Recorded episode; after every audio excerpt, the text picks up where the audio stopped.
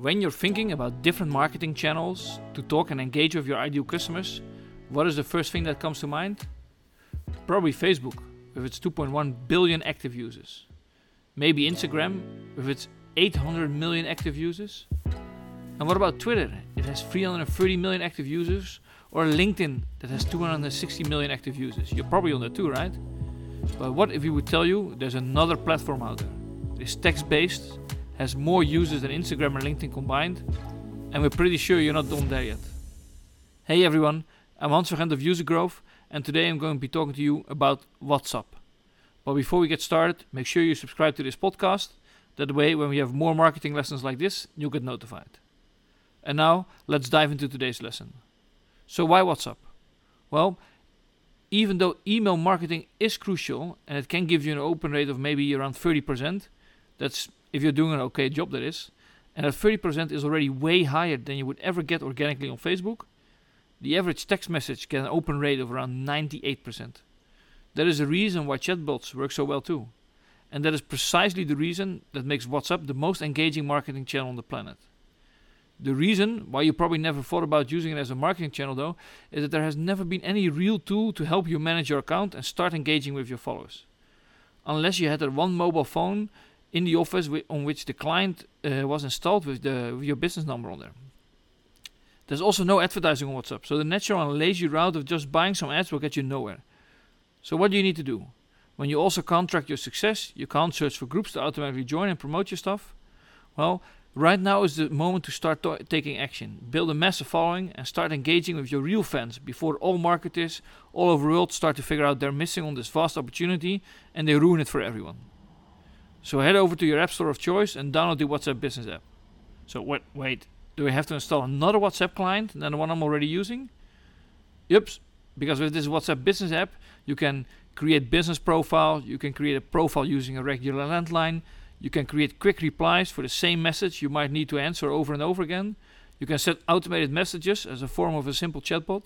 You can get message statistics, and you can label your contacts so you can easily find them back in an, as an individual client later on again.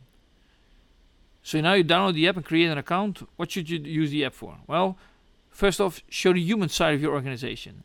Remember that moment in 2017 when every company out there was cloning the stories feature of Snapchat? Facebook Messenger, Facebook, Instagram, and of course, WhatsApp could not be left behind as well. That stories part of the app, though, is excellent for showing a raw, informal glimpse into your business. You can do this by having someone different in your office take over the account every week, for example. Number two, you can use it for updating order status and sending reminders.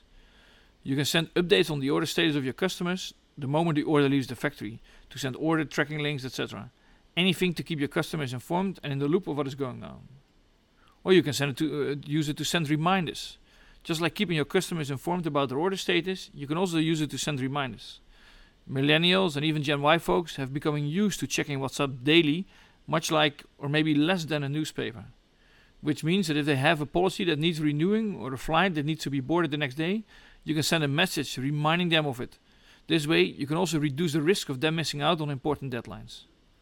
Number four, you can use it for customer support. When you're a small business or startup, it can be challenging to provide an entire customer support deck for your customers. By using WhatsApp Business, even companies tight on cash can afford to answer questions their customers might be directed towards them quickly. The beautiful thing of, uh, with this, of course, is that the app supports all sorts of media. That means next to text, you can use audio, video, maybe even a quick call to provide excellent customer support. Number five, you can use it for product demos. Because WhatsApp is a platform that extensively supports video content, you can even send over product videos. If someone leaves a demo request, you can send over a video to his WhatsApp directly. This is a good use case, especially for businesses that, businesses that have products that require assistance. Number six, to get reviews and ratings. You can get your customers to review your product or service. Give them links or options to reply to a survey. WhatsApp being a go to platform for communication can motivate your customers to give more accurate feedback. Give them innovative ways to provide feedback and they will interact with you. Number seven, for marketing promotion. Of course, this might be the first thing you're thinking about, but we're mentioning it last. I don't think any marketer can ever resist promoting their products on any platform. You can send them offers, new product releases, promo codes, and more. The reason I'm mentioning it last though is that since this is a one on one communication with your clients, you have to make sure that the, every message you send is worth their time. Don't overdo it with offers every day. Make it enjoyable for your customers, otherwise, they can easily block you. Whatever you do, don't forget humans like to talk to humans. That's it for today. Thank you for listening. And if you want help getting set up WhatsApp for your business, check an even more in depth article about the subject on our blog at usergrowth.io. We hope you really enjoyed this episode of the Growing Your Business Through Digital Marketing podcast. Now go out and share it, pass it on, and if you're on Anchor, let us know what you thought about it by giving a dial in or start a discussion. Have a great day.